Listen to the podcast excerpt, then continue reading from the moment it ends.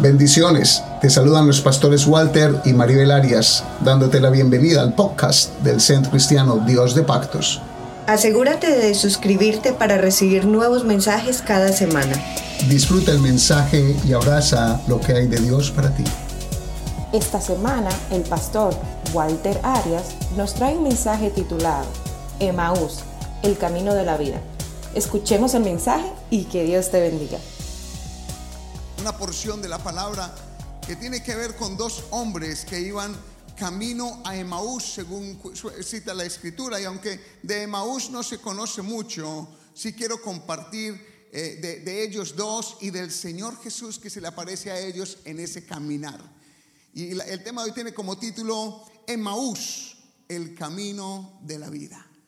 Y usted allí se va a ir ubicando su Biblia, por favor, donde se encuentre, ubíquese en su Biblia el Evangelio según San Lucas, Evangelio según San Lucas, óigalo bien, en el capítulo 24 y los versículos 13 al 32.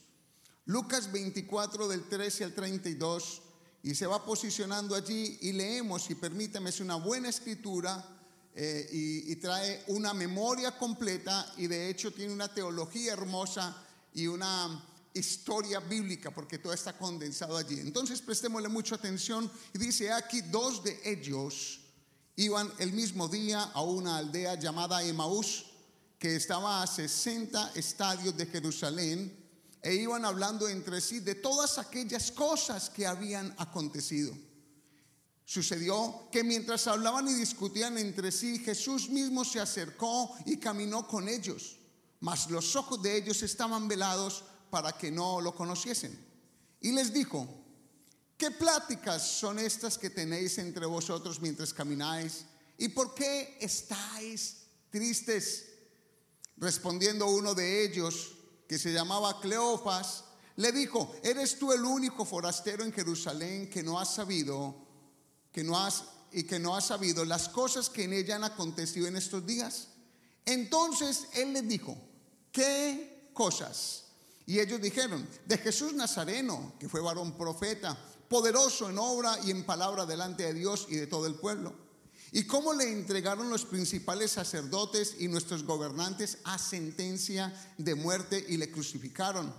Pero nosotros esperábamos que Él era el que había de redimir a Israel.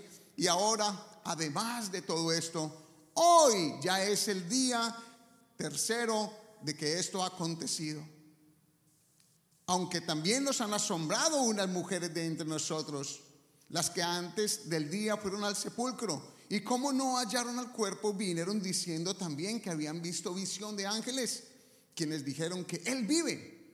Y fueron algunos de nuestros, de nuestros al sepulcro y hallaron allí como las mujeres habían dicho, pero a Él no le vieron.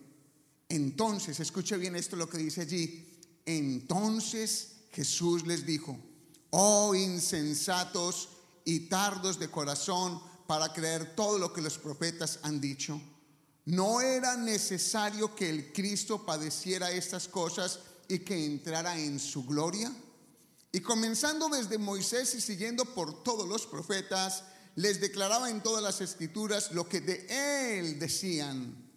Llegaron a la aldea donde iban y él hizo como iba como que iba más lejos, mas ellos le obligaron a quedarse diciendo, "Quédate con nosotros, porque se hace tarde y el día ha declinado." Entró pues a quedarse con ellos. Y aconteció que estando sentado con ellos a la mesa, tomó el pan y lo bendijo, lo partió y les dio. Y lea allí por favor conmigo en el versículo 31. Entonces les fueron abiertos los ojos y le reconocieron, mas él se desapareció de su vista. Y se decían el uno al otro, no ardía nuestro corazón en nosotros mientras nos hablaba en el camino y cuando nos abría las escrituras. Este tópico de Emaús, el camino de la vida, es muy importante porque acontece esta historia en el mismo instante del tiempo de la resurrección. Y los dos hombres, Cleofas es el nombre de uno, del otro no se sabe el nombre, era uno de los 120 de los discípulos que tenía Jesús, pero sí ellos allí cuentan una historia clara, la historia de cómo todas las cosas que habían sucedido en Jerusalén, lo, lo que era Jesús como tal, y lo que habían escuchado de la resurrección, porque ellos no solamente se les había dicho que el Cristo iba a resucitar, sino que dijeron, hoy es el tercer día de que esto ha acontecido. Interesante, que eran dos hombres que iban desmotivados, cabizbajos, en su corazón angustiados en el mismo día de la resurrección. ¿Por qué esta palabra es importante? Esta palabra es importante porque nos recuerda una verdad histórica que es fundamento de nuestra fe y es que Jesús resucitó. Sin la muerte de Cristo en la cruz del Calvario y sin la resurrección, nosotros no tenemos fe. Nuestra fe como creyentes se fundamenta en la verdad de que Jesús vino a morir por nosotros, por los pecadores, por aquellos que lo quieran aceptar como Señor y Salvador y que resucitó de entre los muertos. Allí se fundamenta nuestra fe. Si no hay resurrección, entonces nuestra fe es en vano. Seríamos dignos, dignos de conmiseración. La gente sí que pudiese decir qué fe tan pequeña o qué fe tan tan tan pobre la que tienen los creyentes cristianos pero nuestra fe está fundamentada en un hecho histórico, en un hecho donde hubo testigos, y dice la escritura que más de 500 testigos oculares estuvieron allí, escuche bien, que presenciaron a Jesús, lo vieron después de la resurrección. Y lo primero que quiero tocar en este día, querido amigo y hermano, donde estés, es el tópico, el camino de la vida. Por eso el tema hoy tiene como título Emaús, el camino de la vida. Pero cuando me refiero a el camino de la vida, quiero sentar la, enseñanza en el versículo 15 de este Lucas 24. Versículo 15. Sucedió que mientras hablaban y discutían entre sí, Jesús mismo se acercó y caminaba con ellos. Y me hago una pregunta, ¿para dónde iban ellos? La escritura me dice que iban para Emaús, para una región cerca de Jerusalén ¿Y, qué, iban iban haciendo? Pues iban en su vida, en su vida, ah, eh, digamos, secular, seguramente tenían sus ocupaciones, habían venido a Jerusalén como buenos judíos, venían a participar de las festividades religiosas, de la Pascua, por supuesto, pero ahorita volvían en su camino de la vida. O sea, la vida continúa. Y esto es muy importante entenderlos porque todos los que tenemos fe en Jesús, todos los que tenemos fe también tenemos una vida secular.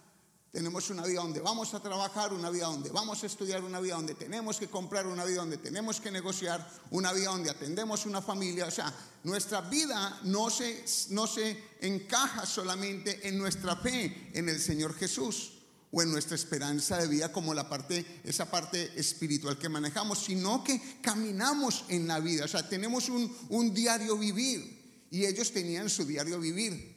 Lo que me llama la atención es que lo hicieron fue el tercer día, donde había una promesa para ellos, ellos deciden irse en el camino de la vida y en el camino de la vida aparecen muchas cosas.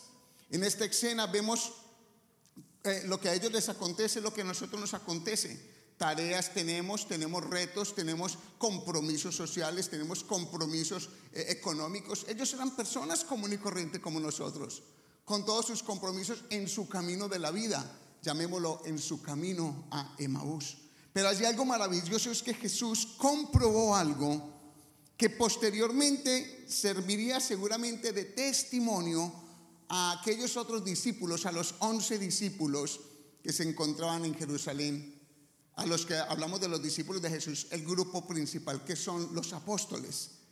¿Por qué digo que algo pasó maravilloso? Porque es que cuando ellos iban en el camino a Emaús, Jesús se les acerca en el camino. O sea, les llega donde ellos están, los alcanza en su caminar, en su diario vivir los alcanzó.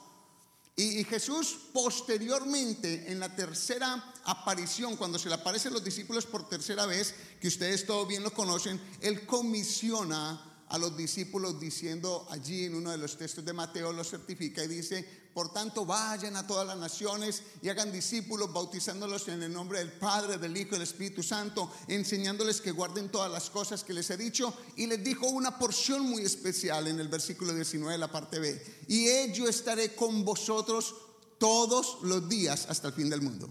Analice, esas palabras de Jesús fue en la tercera aparición a los discípulos. En este primer momento donde Él se le aparece a los dos discípulos que van a Maús, Él se les aparece y a mí se me viene la mente que como ellos corrieron después para donde los discípulos les contaron que habían visto a Jesús, que se les había aparecido Jesús, quedó como un testimonio cuando Jesús posteriormente le dice a los discípulos, a los once, yo estaré con ustedes todos los días hasta el fin del mundo. Casi como Jesús diciendo, mire, pregúntele a Cleofas a ver si no es verdad y al otro discípulo de que es verdad que yo voy a estar con ustedes porque ya lo hice con ellos y voy a estar con ustedes también. Soy un Dios veraz, un Dios de promesa, un Dios de pactos, un Dios que no falla, un Dios que dice y cumple. Y con esto, mi querido amigo y hermano, donde se encuentre, le quiero decir algo, que en el camino de la vida, Jesús ha prometido estar a aquellos que lo hemos aceptado como Señor y Salvador de nuestras vidas. En ese camino de la vida hay, diferentes tipos de caminos, hay caminos planos y suaves, pero hay caminos pedregosos y peligrosos. Y hoy podemos decir, usted conmigo hoy seguramente que está de acuerdo, estamos en un tiempo donde las cosas no están planas a nivel mundial, donde la vida en este momento ha cambiado y se ha vuelto un camino fuerte, un camino eh, de, de tropiezo, un camino tosco, porque en este momento las cosas, como diríamos en mi tierra, están de para arriba, todo al revés la, sociedad que conocemos, la, conducta del ser humano, su comportamiento, su, su, parte social, su parte de comercio, su estilo de vida, su camino de Emaús, ha cambiado por completo. Ha sido transformado. Hay un caminar en este momento, un camino que es pedregoso, un camino que es difícil, un camino que es amenazante, un camino que, que trae mucho temor porque es lo que estamos viviendo a nivel mundial. Y usted quizá está en casa, seguramente está allí en casa porque aquí presente conmigo no estás porque estás confinado a un espacio físico, porque nos ha dicho el gobierno y los gobiernos del mundo entero que se queden en casa. Esa plaga de muerte, ese virus letal amenaza en este momento el caminar a Emmaús, nuestro caminar del diario vivir. Pero yo quiero decirte allí, mi hermano querido, si estás en la fe que es en Cristo, tenemos que quedarnos con la promesa de que Jesús dijo que estaría con nosotros todos los días hasta el fin del mundo. Y cuando dice todos los días hasta el fin del mundo, está hablando de todos los días. Y aquí es algo muy importante entender. Hay un libro que nosotros enseñamos en la misión, el libro de Humberto Lai, el libro de discipulado, Herramientas Espirituales para todo nuevo creyente. Y en ese libro hay una lección maravillosa, la número uno, mi nueva vida en Cristo. Y les reto a que compren el libro si no lo tienen y que lo estudien, mi nueva vida en Cristo. Y allí hay un tópico especial, el escritor enseña lo siguiente, sobre qué fundamentamos nuestra vida, sobre emociones o sobre hechos. Lección número uno del libro de discipulado de Humberto Lai. Sobre emociones o sobre hechos. Y en esta lección se nos enseña por la escritura que la fe nuestra como creyentes no podemos fundamentar nuestra vida en las emociones ni las circunstancias. Porque las emociones y las circunstancias siempre van y vienen. Las tenemos que fundamentar en los hechos. ¿Cuáles hechos? En las realidades de la escritura. ¿Qué dice la escritura? Una escritura que citaba que el Hijo de Dios iba a venir que Dios había dispuesto de un plan perfecto para la humanidad, para la salvación, que es salvación de la ira de Dios y no salvación del virus coronavirus, es la salvación de la ira de Dios. No es la salvación de una enfermedad o de un accidente, la salvación eterna, que es la gracia salvífica. Estaba prometido en el, en el libro, desde Génesis está la promesa. Y a través de la Biblia vemos allí la promesa del Mesías por venir y luego vemos el registro histórico, el libro de hechos, actos, hechos, acciones, de que Jesús vino y como tal cumplió las profecías. Y si cumplió las profecías, entonces nuestra vida se tiene que fundamentar en la verdad de que Cristo dijo y Cristo hace. Él dijo, yo estaré con ustedes todos los días hasta el fin del mundo. Entonces le hago una pregunta, basado en ese hecho bíblico, ese registro bíblico y promesa de aquel que no miente, entonces me haría la pregunta, ¿está conmigo Dios hoy en mi camino a Emaús, pedregoso por la pandemia? peligroso por la escasez económica, peligroso por el caos social que se ha formado y quizás se puede formar, y perdone que le diga, pero hay una probabilidad de que las cosas aún se empeoren cuando empiece a haber un poco de hambruna y cuando falte una parte económica en mayor cantidad de hogares. Allí usted va a tener que recordar lo que la palabra dice. Yo estaré contigo donde estés, en tu camino diario, en tu camino en Maús, no importando las circunstancias, no importando las situaciones, no importando las, las emociones. Yo estoy contigo, es lo que te dice el Señor en esta mañana. Llévate esa palabra en el corazón. Yo estoy contigo. Qué importante tener esta, esta verdad en el corazón, porque como creyentes, y, lo siento mucho por aquellos que todavía no conocen a Cristo, que solamente lo han escuchado de oídas, que lo han escuchado por tradición, pero que qué bueno que lo puedas hoy conocer y hoy recibir en tu corazón. Aquel que dice estaré contigo a pesar de en la enfermedad, en el lecho de muerte, en la tristeza, en la agonía, en la angustia como lo registraron otros apóstoles, como el apóstol Pablo podía decir, todo lo puedo en Cristo que me fortalece. Y si miramos el contexto, fue en un contexto donde él estaba pasando por dificultades y donde había escasez, una escasez económica. Y pudo decir, estoy alegre y sé vivir cuando tengo mucho y sé vivir cuando tengo nada, porque todo lo puedo en Cristo que me fortalece. Entonces, si usted no ha aceptado a Jesús, hoy es una buena oportunidad para que le abra su corazón a Cristo y dígale, yo necesito esa paz y quiero ahora hacer esa promesa. Te quiero tener en mi corazón, pero esta palabra también es para los creyentes. Mi hermano querido, usted donde esté, si es creyente, si ha aceptado a Jesús como Señor y Salvador, hoy le hago la pregunta, ¿en qué está fundamentando su fe entonces? En que tiene economía o no la tiene. O sea, su vida es de tristeza y de problema y de angustia porque no tiene economía.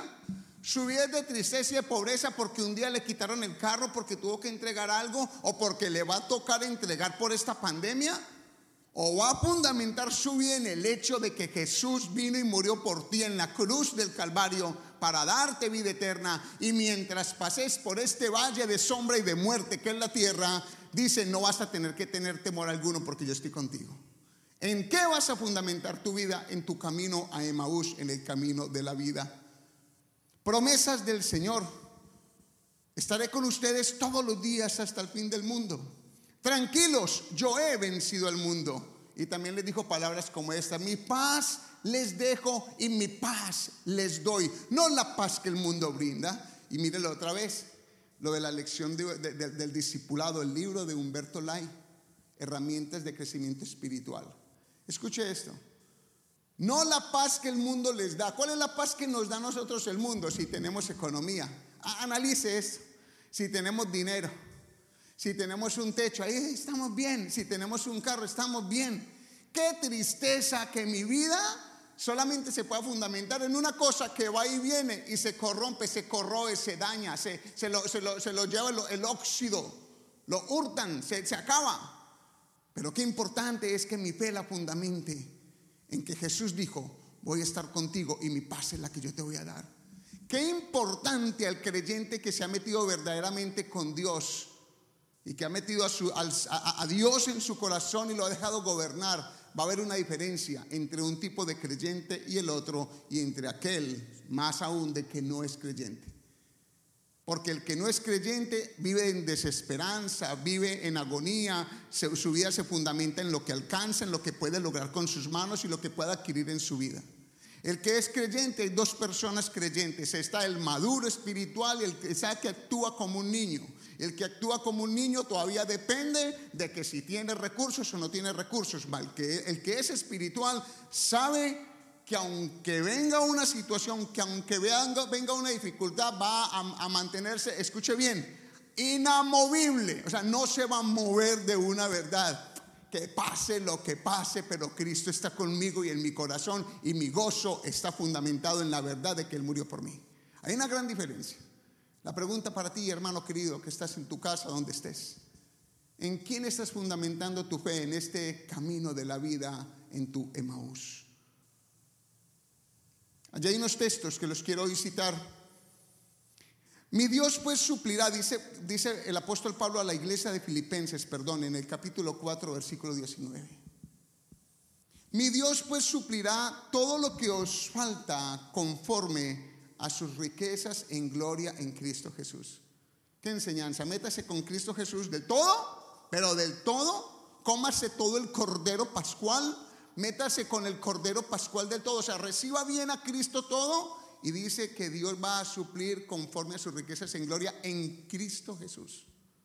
Otro texto, Mateo 11, 28, muy conocido, de hecho es el, el, texto base o fundamental o donde se fundamenta la visión Dios de pactos como iglesia local.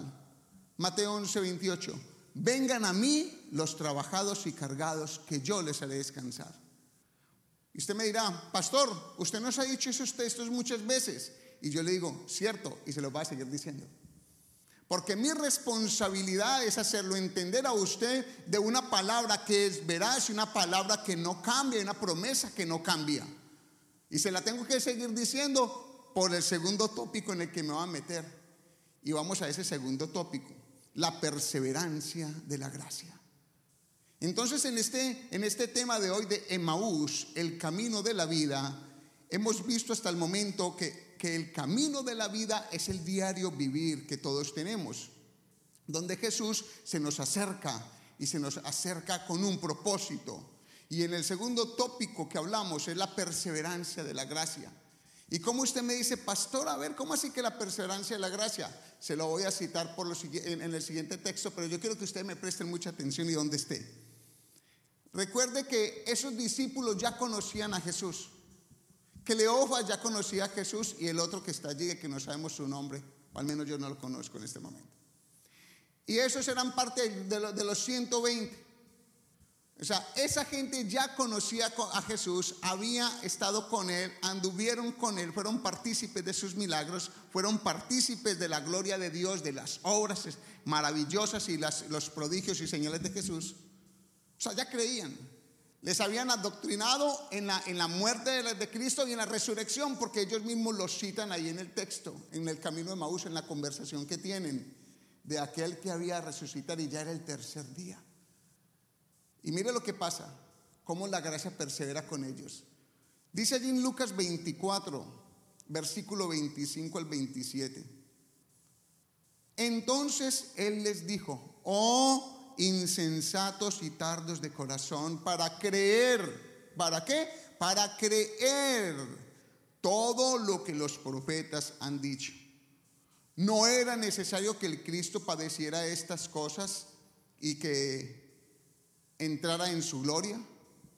Y comenzando desde Moisés, Pentateuco, y comenzando desde Moisés y siguiendo por todos los profetas, mayores y menores les declaraba en todas las escrituras lo que de él decían.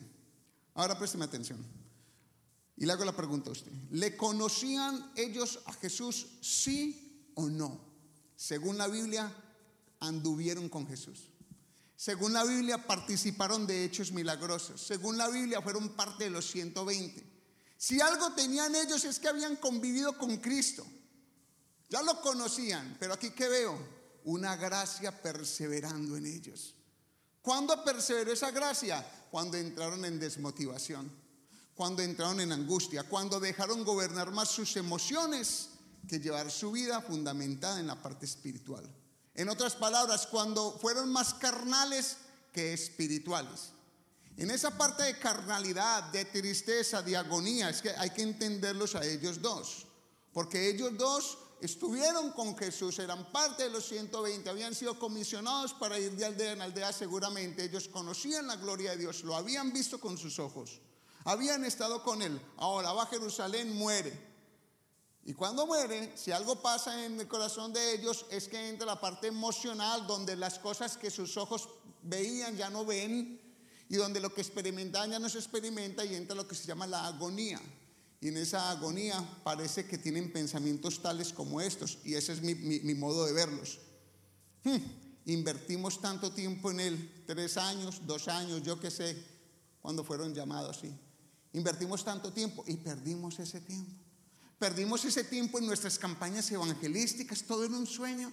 Perdimos ese tiempo en lo que hacíamos y cuando veíamos los milagros y prodigios, todo todo fue un sueño. Entraron en la parte emocional, como que yo me pudiera, pudiera decir como pastor y me pudiera llorar sobre las sillas de aquí, de este santuario, porque andan vacías. Y dijera, todo fue en vano. Como que los pastores y los ministros y toda persona que se respete en el Evangelio y que represente a Dios nos pusiéramos a llorar y a decir, a decir, y entonces todo lo que invertí y, y la tierra que compramos y el tiempo de templo que construimos fue en vano. No. Yo hoy puedo decir por esta palabra, no ha sido en vano, se ha predicado el Evangelio de Cristo, se ha predicado el nombre de Cristo, suficiente es lo que se ha hecho, y si Él quiere se hace más, y si no quiere, pues no se hace más. Pero por el momento nos gozamos y nos deleitamos en lo que se ha hecho. Estos hombres pasaron por un momento difícil, porque en ellos hubo angustia. Y esa gracia los tuvo que alcanzar otra vez, porque si algo pasa en nuestras vidas, cuando nos falta la economía, cuando tenemos un problema matrimonial, cuando un hijo se desordena o cuando algo sucede a nuestro alrededor, es que queremos menguar en la fe. Y eso le pasa a muchos creyentes.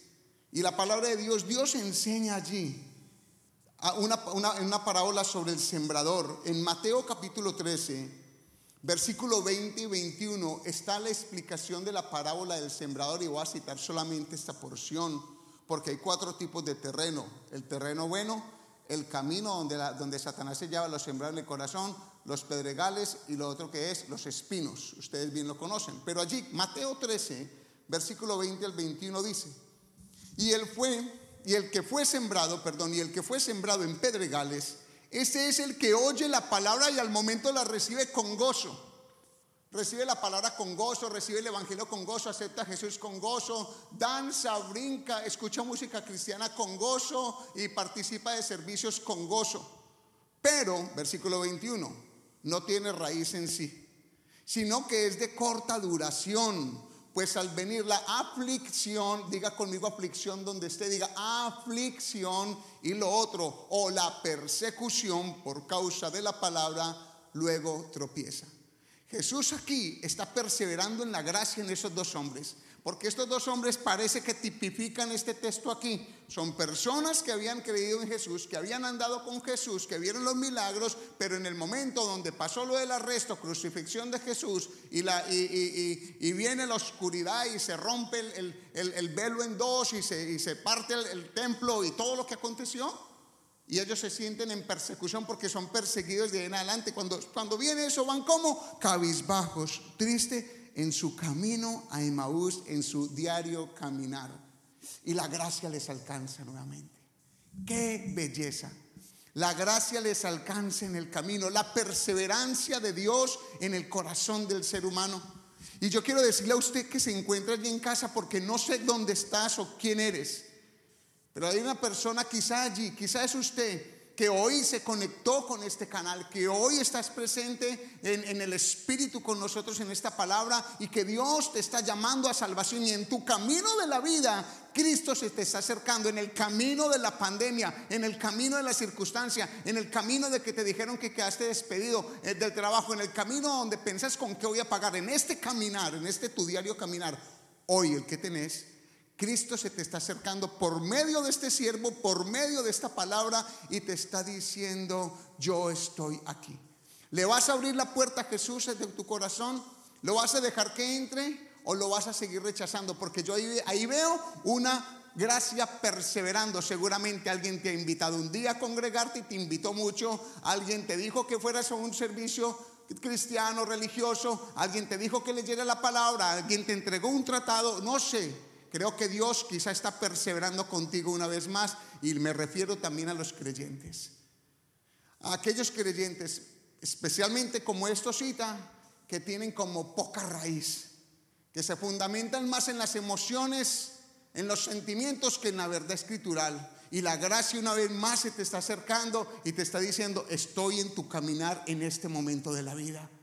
Aprovecha la gracia, querido amigo. Aproveche la gracia usted que, se está conectando con esto del Espíritu por primera vez. Pero aproveche la gracia usted que es uno que es creyente también y creo que con esto Dios toca la fibra de todos. Si algo veo yo en este momento es una sociedad y una humanidad rendida y esperando un milagro, porque en tiempo de guerra, escucho bien, en tiempo de aflicción, todo, todo ateo se vuelve creyente. Es el momento donde quizá usted ha negado la fe tanto y usted no quiere saber nada de Dios o nunca quiso, pero hoy la gracia se está acercando, misericordia de Dios se está tocando en plena pandemia, en pleno cambio social y en la humanidad. Jesús habla de las aflicciones allí. En Juan 16, 33 dice, estas cosas os he hablado para que en mí tengáis paz. En el mundo tendréis aflicción, pero confiad, yo he vencido al mundo. Y quiero terminar este tópico con el libro de Eclesiastés en el capítulo 4 para que lo busques, versículo 9 al 12. Eclesiastés 4, 9 al 12. Y espero que allí donde estés en casa estés tomando nota de esto, porque te puede servir para tu fe. Dice allí, mejor son dos que uno, porque tienen mejor paga de su trabajo. Porque si cayeren, el uno le levantará levantará a su compañero. Pero hay del solo, que cuando cayere no habrá segundo que lo levante.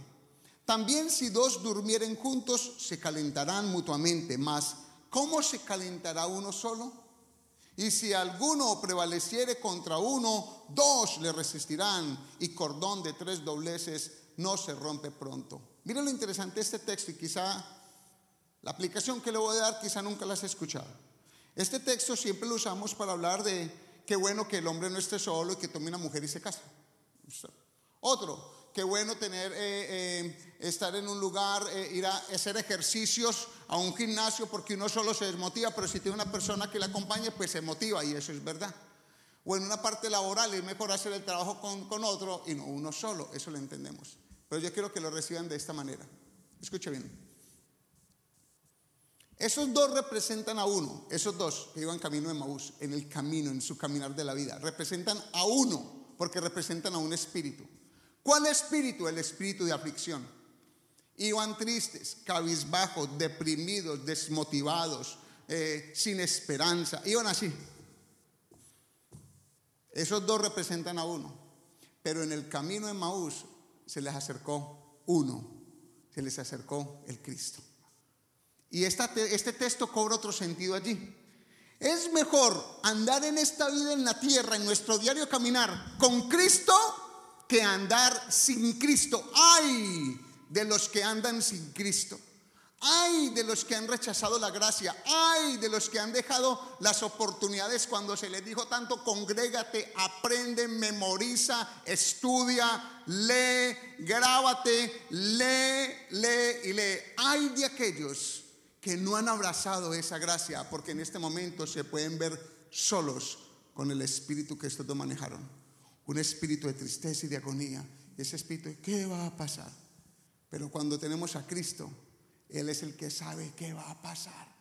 Entonces hoy te motivo a que aceptes a Cristo y si eres de los que ya lo aceptó, abrázalo del todo y deja que esa gracia que persevera, entonces te abrace. Estás conmigo, lo recibes en casa recíbelo con cariño. Y quiero terminar con lo último, lo determinante de la escritura, lo determinante de la escritura. Para recopilar o para resumir, Emmaús, el camino de la vida, y hemos visto como tal eso, que es el diario caminar. Lo segundo, la perseverancia de la gracia, cómo se acerca a Cristo y a los discípulos, les cita las escrituras, les cita las historias desde Moisés por todos los profetas, allí les enseño para ratificarles y para, y para que la gracia les agarre bien ese corazón afligido y desesperado. Pero lo tercero, lo determinante de las escrituras. La gracia persevera en nosotros a través de la escritura. Cuando este es su pastor o servidor, aquí o cuando estábamos presentes o si llegamos un día a estar presentes, les dice y les diga, traigan la Biblia, no es por ser terco yo, pero me hago una pregunta si más bien es terco usted, que todavía no la ha abrazado. ¿Sabe qué diferencia veo? Veo entre los que leemos la Biblia y el cristiano que no lee casi Biblia. Hay una gran diferencia. Y es su fe en el momento de la prueba donde está. esa palabra es determinante, la escritura es determinante porque aviva el corazón. Versículo 32. Y se decían el uno al otro. Escuche bien, cuando llegaron a Maús, se decían el uno al otro, no ardía nuestro corazón en nosotros. Mientras nos hablaba en el camino y cuando nos abría las escrituras. Mire lo que están diciendo a ellos. Si algo hace las escrituras es que aviva el corazón. Y yo le voy a pedir el favor a usted que está en casa, aproveche los días. La Biblia dice, aprovecha los días que son malos. Yo no le digo que no vea televisión y que no se vea sus programas de YouTube, pues eso es lo que hay, gloria a Dios. Y que no salga a hacer un poquito de ejercicios o en su garaje o haga lo que tenga que hacer arreglando casa, pero no deje de leer la Biblia en su casa. No deje de doblar rodilla. No sea ingenuo, no sea insensato. Ese es un tiempo para buscar de Dios. Ese es un tiempo para afirmarnos en la fe. Este no es un tiempo para estar pensando que nada pasa. Es una verdad que está pasando algo amenazante a gran escala y cuando digo a gran escala es mucho más allá de lo que usted y yo entendemos y estamos viendo en las noticias. Y no vas a perseverar en la escritura. Hay que perseverar en la escritura, querido hermano y oyente que estés allí, porque la escritura aviva el corazón. La escritura testifica de Jesús. Si algo hizo Jesús fue que perseverara la gracia en ellos, trayéndoles a memoria las escrituras de lo que decían Moisés y los profetas acerca del mismo Cristo. Cuando usted lee la Biblia, la Biblia lo aviva a usted, lo llena a usted, le llena esa mente y le saca esos pensamientos de tristeza, desesperanza y todas estas cosas que van pasando. Quiero concluir en esta mañana. Dos tipos de audiencia en este momento. Detrás de la pantalla hay dos tipos de personas. Unos a los que la gracia se les está acercando, a los que Dios les está tocando el corazón, a los que por medio de esta palabra están siendo inquietados, a los que por medio de la pandemia están siendo llamados, a los que por medio de la escasez y de la amenaza están siendo llamados, Dios usa circunstancias para hablarte. A usted, si usted de los que se está acercando hoy a Dios y está escuchando este, este sermón, esta palabra, le quiero decir que Cristo está tocando la puerta de su corazón. Y allí, junto con todos donde nos encontremos, le va a invitar a que considere si usted es un pecador o no es una persona pecadora. Si ha pecado de pensamiento o de palabra o de obra o de omisión, has podido hacer lo bueno y no lo habías hecho, no lo hiciste, se te has tomado como pecado. Pero déjame decirte que la gracia se te está acercando hoy en tu camino en Maús, en tu camino de pandemia, de tristeza, de escasez o de lo que sea de amenaza. Hoy se está acercando Jesús a tu corazón. Dice la palabra de Dios, si alguno oye mi voz y abre la puerta, entraré a él, cenaré con él y él conmigo. Y yo te invito que allí tú hagas una oración conmigo y dígales, Señor Jesús, hoy reconozco que he sido un pecador, que he vivido la vida como he querido, pero hoy en este mi caminar diario y en mis amenazas y como me encuentro, te pido perdón por mis pecados y te entrego mi corazón Gracias por darme la vida eterna y el perdón de mis pecados y por darme paz entre Dios Padre y yo. Y si esto se ha levantado esta oración, yo creo fielmente que has pasado de muerte espiritual a vida. Y permítame con el resto y con todos, y te incluyo a ti, con el resto de los oyentes que están detrás de la pantalla, a que hagamos esta oración, pero antes de ella este llamado. Afírmate en la fe que es en Jesús. La gracia te está alcanzando una vez más en este momento que estás escuchando esta palabra, donde Jesús viene a recordarte la escritura, a decirte, yo estoy contigo, yo soy el Cristo, yo soy el enviado, yo soy el ungido, yo soy el que soy, el Cristo poderoso en medio del dolor, de la tristeza y la aflicción, te está diciendo, no temas, que yo estoy contigo. Oramos, venga, oremos. Buen Dios, te amo, gracias Señor. Gracias porque tú nos has permitido eh, Señor, estar hoy recibiendo tu palabra. Gracias, Señor, porque, tú, porque te has acercado a nuestro corazón para amarnos, perdonarnos y salvarnos de la ira venidera y la de, la ira de Dios, para darnos paz con el cielo. Gracias porque tú vienes a, tener, a que tengamos paz en medio de la tribulación, en medio de la angustia, en medio de pandemias, en medio de escasez, en medio de dolor. Gracias. Gracias Señor porque tú eres el Dios de misericordia que murió en la cruz por nosotros y que ha resucitado y que dijo, volveré y los tomaré juntamente conmigo. Y por esa promesa también te amo gracias. Y yo bendigo a todos los oyentes donde se encuentran Dios allí en sus casas, a todas las personas que se encuentran allí, a los que por primera vez se han conectado y te han abierto su corazón para que les sigas allí, Señor, ministrando y salvando esa alma en un crecimiento en la palabra y afirmando su fe, y por todos los creyentes, los que han invocado tu nombre en cualquier lugar del mundo, para que se afirmen la fe en los hechos escriturales y no se afirmen en los sentimientos, circunstancias y emociones transitorias. Y les bendigo, Señor, con tu, con tu nombre, oh Dios Padre, oh Dios Hijo y oh Dios Espíritu Santo. Gracias por escuchar a nuestro podcast. Te invitamos a que nos sigas en las redes sociales como Facebook, YouTube e Instagram. Busca bajo el nombre Dios de Pactos Florida.